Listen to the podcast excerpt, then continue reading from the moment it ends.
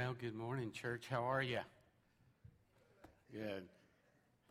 We seem tired. Are, are, we tired? How many of you are tired? Get over it. Okay? We came in, it just seemed one of you know, every once in a while, your church just seems a little tired. So uh, don't be tired, okay? Uh, and I'm glad you're here. I welcome you. I want you to take your Bible. And I want you to turn with me to Romans chapter 4, okay? We're also going to be looking in the book of Genesis chapter 15. And so if you're quick with your fingers, go to Romans 4 and then Romans uh, Genesis 15, but it'll be a moment before we get there, okay? I want to spend at least the next two weeks digging out some incredible gold uh, from this chapter, okay? At least two weeks. We may spend three weeks, depends on how the Lord leads it. Actually, Romans 4 was going to be my Easter message. And uh, God, in the process of preparing and thinking about Easter and all that, God kind of redirected my, my thoughts. And so when Easter got over with, and uh, after last week when Lisa bailed out on us, I, uh, I decided to, I mean, what can you say? She just left. Bam. There you are. You're gone, you know. And so uh, I thought what I would do is come back to Romans 4 and spend maybe a week or two with you there. Some incredible things, okay? Um, let me just tell you first three chapters of Romans, if you've ever read much in Romans, you kind of get the idea uh, that, that Paul is setting forth very clearly that all nations are composed of people who are sinners. He, he wants us to know that sin is universal. It, it, Jews are sinners, that Gentiles are sinners, very clearly does he tell us in these first three chapters that all have sinned and come short of the glory of God, God's standard. He tells us very clearly that there are none righteous, no, not one. When Paul says all have sinned, you know what the word all means? It means dawn. Yeah. It means all. All have sinned. I think I'm in there too somewhere. All have sinned. There are none righteous, no, not one, okay? And so he wants us to understand that sin is something that, that we're born with, and as soon as we're old enough to do anything, we begin to sin. Kids, the first word out of their mouth is mine. Where did they get that? You know? It's a natural thing, okay? And part of leading into chapter 4 is that thought that all have sinned, all have come short of the glory of God. He wants us to know that no one can be saved. And by the way, being saved is just not going to heaven. We emphasize that. That's certainly true. And it's a blessing to us when our loved ones, like Peggy, goes on to that. But salvation is more than that. I think, I think sometimes we overemphasize the dessert. Okay? The fact of the matter is this that salvation is a relationship with God the moment that it begins a relationship. The moment that God chooses to convict you of your sin, draw you in conviction to Himself, and applies eternal life into your heart, at that moment salvation takes place. And, gang, it's for all of this life. It's for all of this life. It should affect everything in your life the way you think, the way you act, the way you talk, where you go, what you do, who you do it with, all of that is, in, is involved in salvation. And then at the end, when it's all over with, guess what? We get heaven. And Paul in Romans really clearly wants us to know that you cannot have a relationship with God and you can't go to heaven when you die on your own. You don't have the ability to do that. You don't have enough merit or goodness or self righteousness to pave your way to heaven. You just can't do that. And, and I believe this that if there's any doctrine that our enemy, in, in fact, God's enemy, desires to undercut, and distort in the church. It's the doctrine of salvation. And we're going to deal with that today. You see, when confusion arises in this area, then error arises. And when error arises, men stay in their sin. And when men stay in their sin, judgment ensues. And ultimately, hell is the outcome. So let me tell you what's going on in chapter 4. It's a, uh, ch- chapter 4 marks a little bit of a, of a break or a change in Paul's writing. And let me tell you what he does. It's interesting. It blew my mind. In fact, I wasn't even going to do the first four, verse, four, first four or five verses.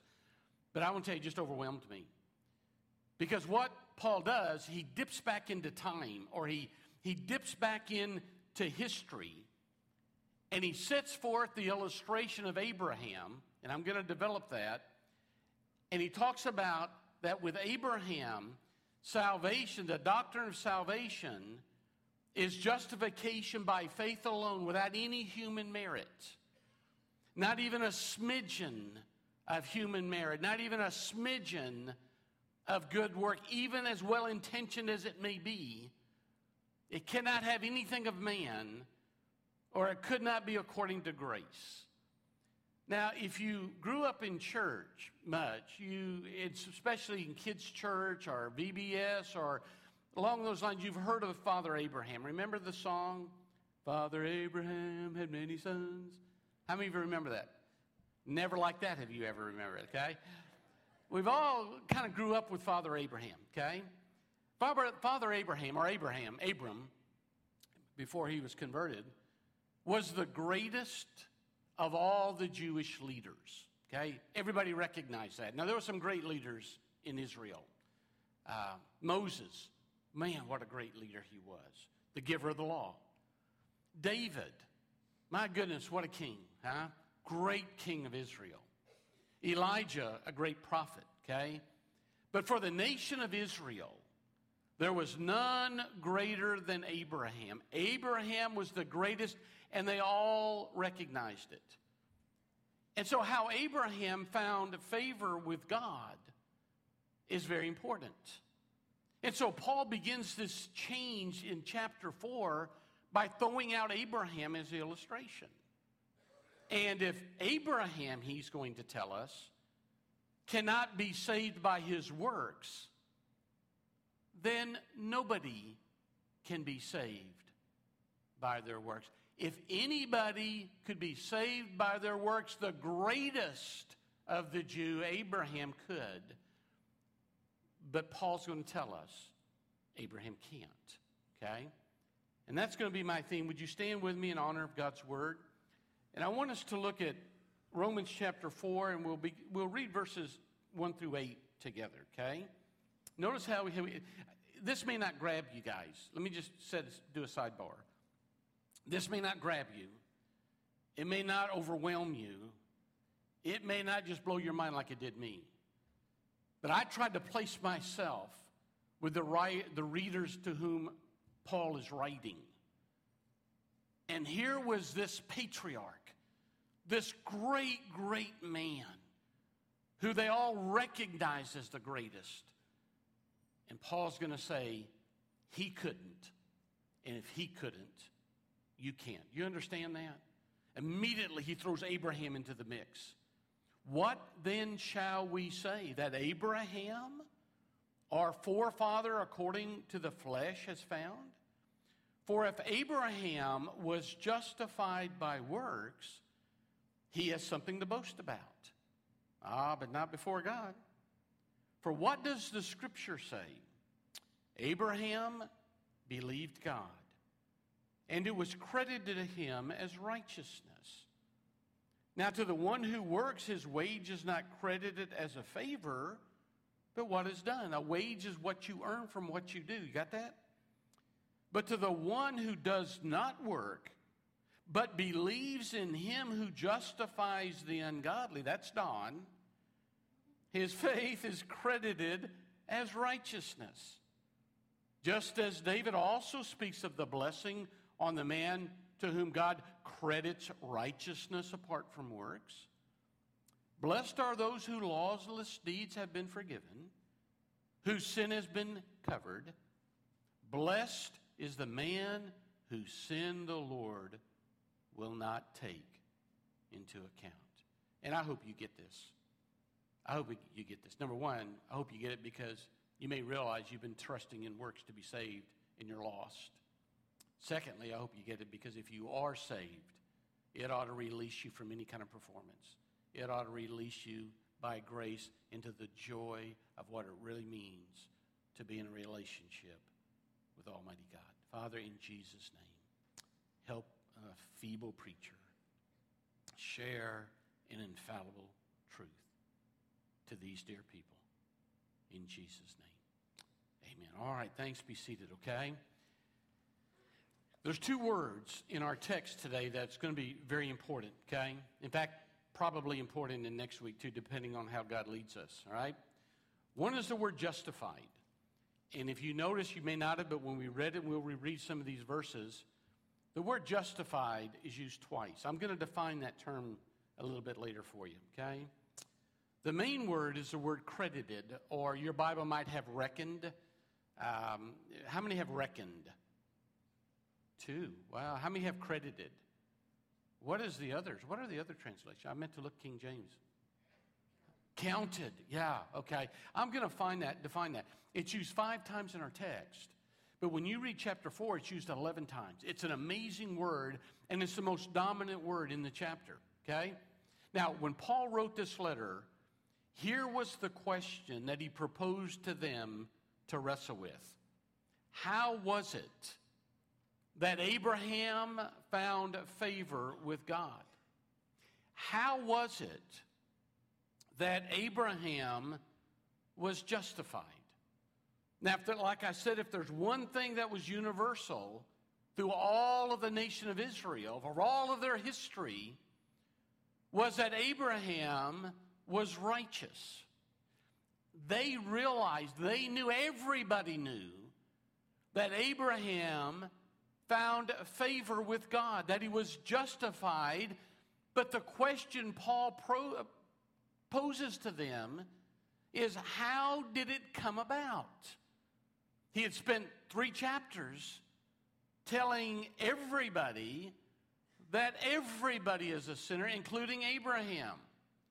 History teaches us that Abraham was born and raised in a wicked world Ur the Chaldeans, called by God to go out. Well, how did that happen? How was he justified? And so Paul's idea is this if they could get that answer, and the verses are going to show it, if they could get that answer, then they would have the answer for themselves, okay? So let's do this first.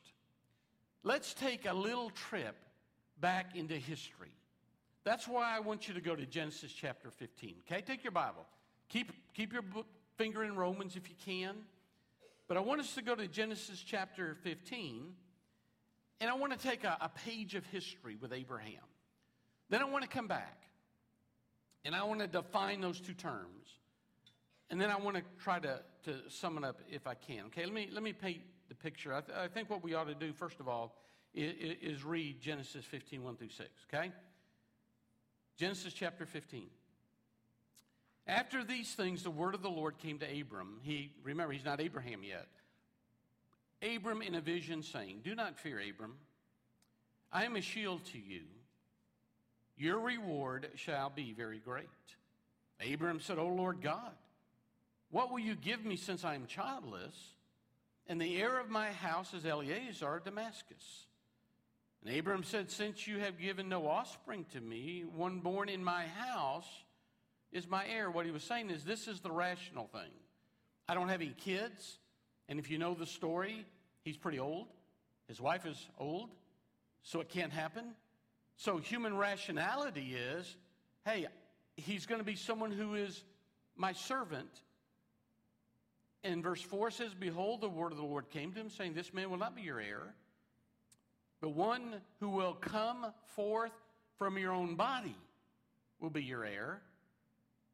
He took him outside and he said, Now look toward the heavens. Count the stars if you can. These will be your descendants. Now, let me tell you what's going on.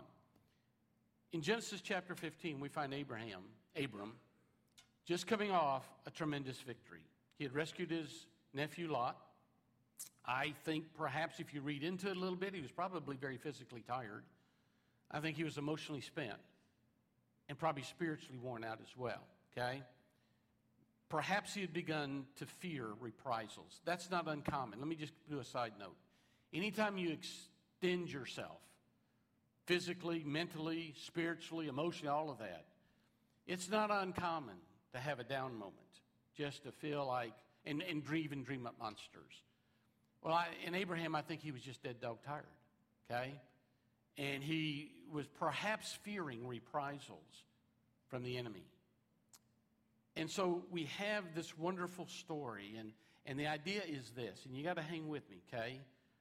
Generally, Abraham says, I'm old, my wife is old, we have no children, so we have no heir. All we have is a servant to inherit it all. God answers, No way, Abraham. From your own body shall come forth your heir. And if you allow your imagination a little bit, Abraham says, What? I mean, I can just see him. God? I'm a little old. Look at my wife.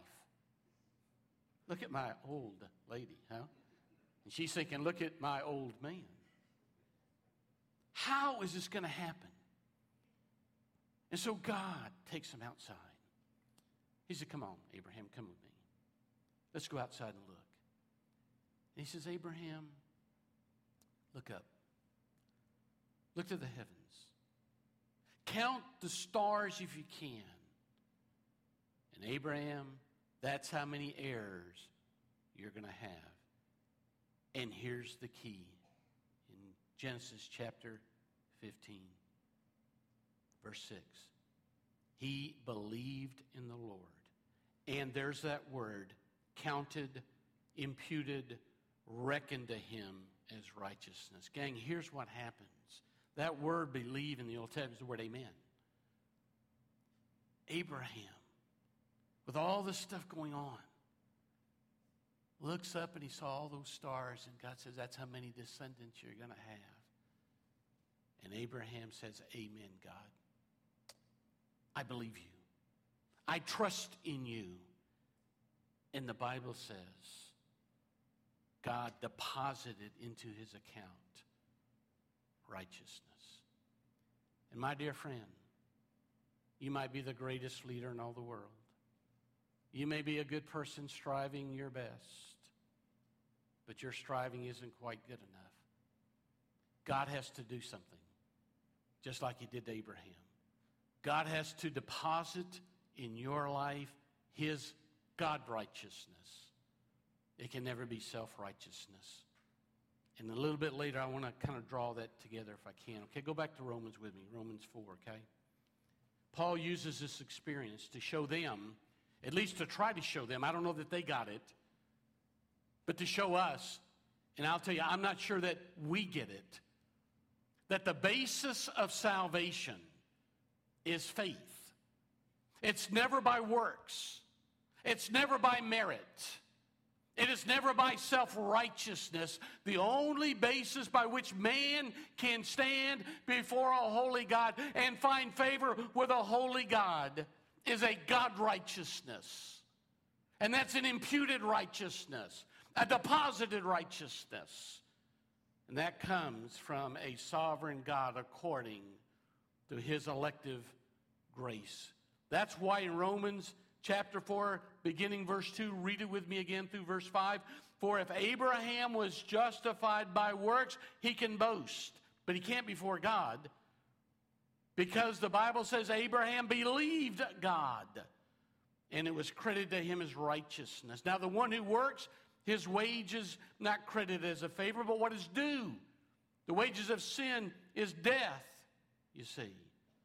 But to the one who does not work, but believes in him who justifies the ungodly, his faith is credited as righteousness. Now, let me Let me define some terms, okay?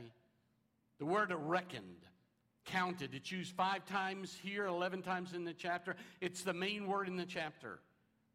It means a deposit or an account credit.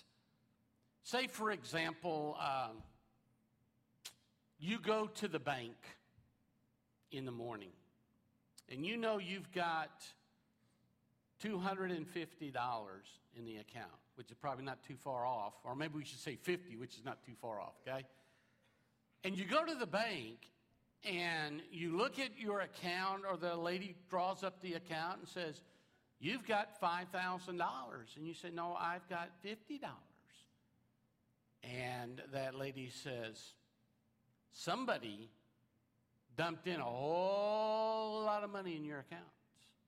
Somebody credited you with a lot of money. That's what that term means. It's a financial term. It means to deposit into your account in the instance here of spiritual stuff. It's a sovereign deposit. Sometimes translated reckon, counted, imputed. It is where God deposits into your account the perfect righteousness of the Son of God. He deposits it into the sinner's account.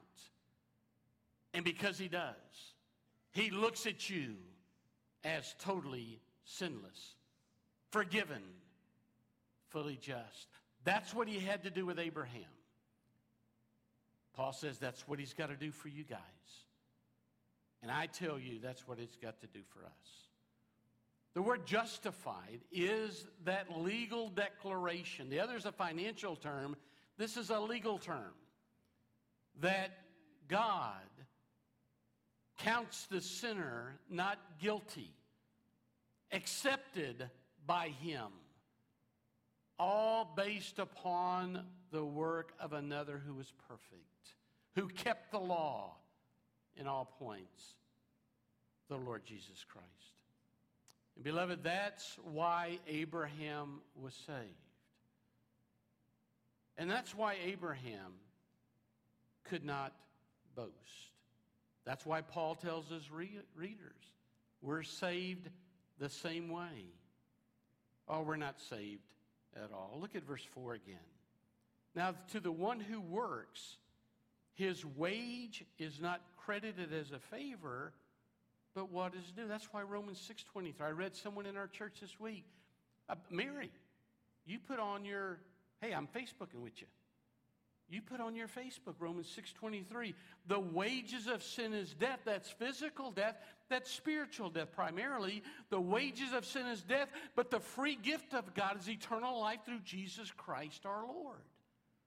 And that's what he's trying to help them understand. In the first three chapters, he very clearly says, All are sinners, all are guilty before God. If there's anybody that could have made it on their own, it was Abraham. And even in Genesis, it had to be deposited into his account. It had to be justification by faith alone without any works. Now, let me draw it together if I can.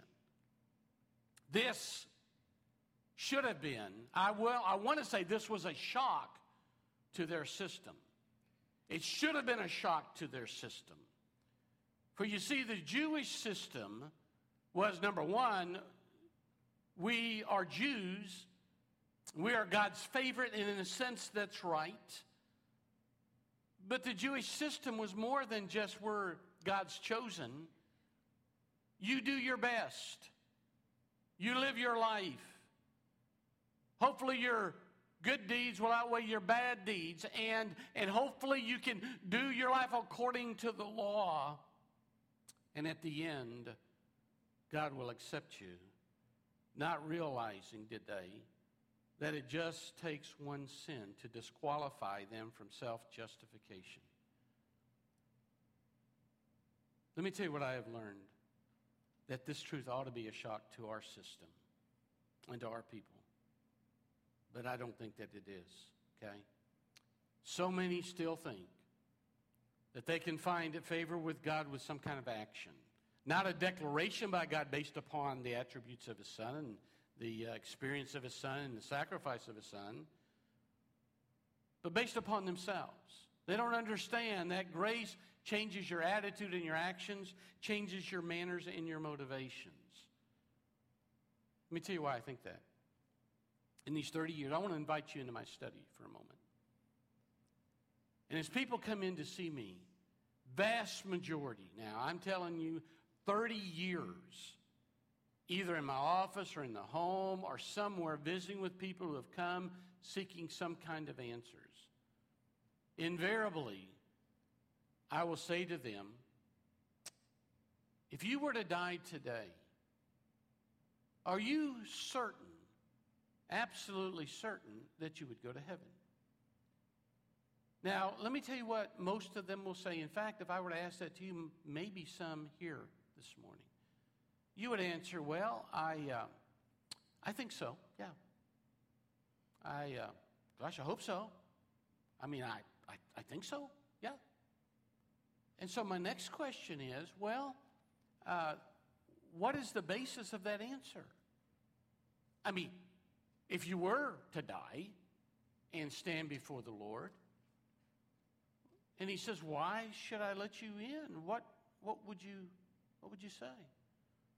I want you to listen to me. By far, I don't want to put a percentage on it, but by far, by far, 90 percentile, somewhere up in that area. Here's what the answer, here's what some of your answers would be. Well, you know, I know that, man, I haven't been perfect. You know, I know that I, I don't go to church like I should. I, uh, I, you know, I make mistakes, but, you know, I, I generally try to do right. I've tried generally to live right. I've tried to be a good husband or wife or father or mother or teenager, you know. And so I, I think I would go because I've tried to be a good person. E-e. Wrong answer, gang. You see, this morning, if that would have been your, if that is your answer, that's wrong. That's eternally wrong. That's a Jewish answer hmm? because they believed you had to do something. It's a Catholic answer. Mm. Because Catholics believe you got to do something. You got to join God in the process of grace. Unfortunately, for so many, it's become a Baptist answer. Because I am convinced that many, many people who call themselves Baptists give that same answer. And if that is your answer, then you're eternally wrong and you'll spend eternity separated from God in hell. That's what Paul was trying to tell the church at Rome. That's why he used Abraham. It's by grace alone that is justified through faith alone. And if it's not that, then you're in trouble. Listen to me. If Abraham couldn't save himself by his works, don't you think for one moment you can. and if he didn't have a chance, you don't have a chance. I want to take you as I close verse 7 and 8. This again is Old Testament. They should have connected to this. Blessed are those whose lawless deeds have been forgiven, whose sins have been covered. Blessed is the man whose sin the Lord will not take into account. That word take into account is that same word reckoned, imputed, counted. Here's what Paul writes Blessed is the man God does not deposit his sin into his account. Those who are justified by faith, God deposits his righteousness in there. That's why, gang, listen, that's why when someone gets a deposit of righteousness, while not perfect, his life changes. You read Abraham, he wasn't perfect. He made some mistakes along the way. But there was this deposit of righteousness that positively changed his life. His manners began to change. His attitude, his, his actions began to change because God deposited his righteousness into him. But if you think you can be saved by your works, then it's not God righteousness, it's self righteousness. And the only two options when it comes down to salvation, now listen, the only two options when it comes down to salvation is God righteousness or self righteousness. And if you're basing your salvation on self righteousness and you're 100% self righteous, then go ahead and boast. You can boast before God. You can say to God, God, look at me. I've kept the law, every jot and tittle. I've done everything the law said. I stand before you justified based upon me and my actions. But if you can't say that, then you better fall humbly before God. And you better repent of your sin. And you better do like Abraham. Amen. God, I believe what you say. And then you'll move from self righteousness to God righteousness, and you'll be saved. Again, I want to close with something I just said, and I want you to listen to me. This is very important. By far, by far, most of the people through all of these years that have grown up in church that have attended church that sit in my office, and I ask that second question to, they say, I've tried to do my best, and it's wrong. Wrong answer. It's a damnation answer. The only answer is that I believe in Jesus Christ and his righteousness. In what Jesus Christ did on the cross. I believe by faith that's, it is Christ alone. That's the right answer. Now, what's your answer? Huh? What's your answer today? I want you to pray with me, okay? Barbara's going to come. And in just a quiet moment in this room, as Barbara is playing softly, let me ask you a few questions. Did you understand what Paul was doing when he threw Abraham into the mix? Can you imagine the shock that it must have been to their system when they realized that if anybody could, Abraham could, but Abraham couldn't? Oh, what a jolt it must have been when they realized that if Abraham can't, Can I lovingly say to you and ask you perhaps, is this a jolt to your system? It ought to be a jolt to our system. It ought to be a jolt to our hearts. That it is by grace alone, justified by faith alone, because of the work of Jesus Christ alone, according to the truth of the Word of God alone, and always for the glory of God alone. Is that true in your life? Is it true? Oh, I'm so convinced that it's not true for so many people I love and so many people that I have the honor, humbly, the honor of being their pastor.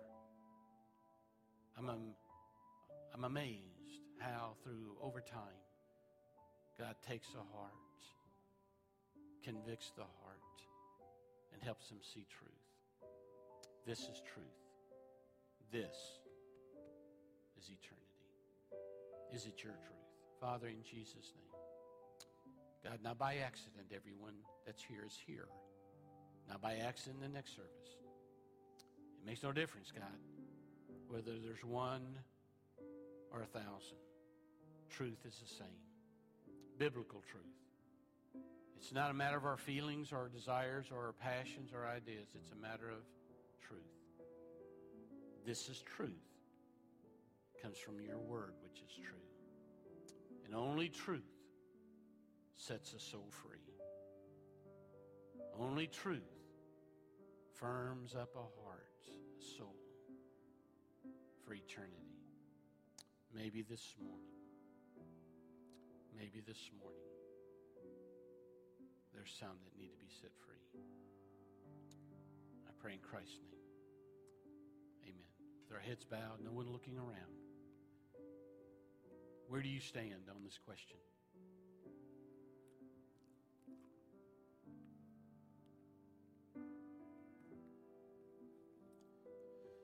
If you were to say to me, you know, Tom, if I was in your office, I would have given that answer that I'm doing my best. And I've realized that's a wrong answer. That's a answer of hell. I want to trust Christ. I want His grace. And I believe it. Amen to it. Would you be willing to accept that today? You have a decision you need to make. Then you come right now. We'll help you.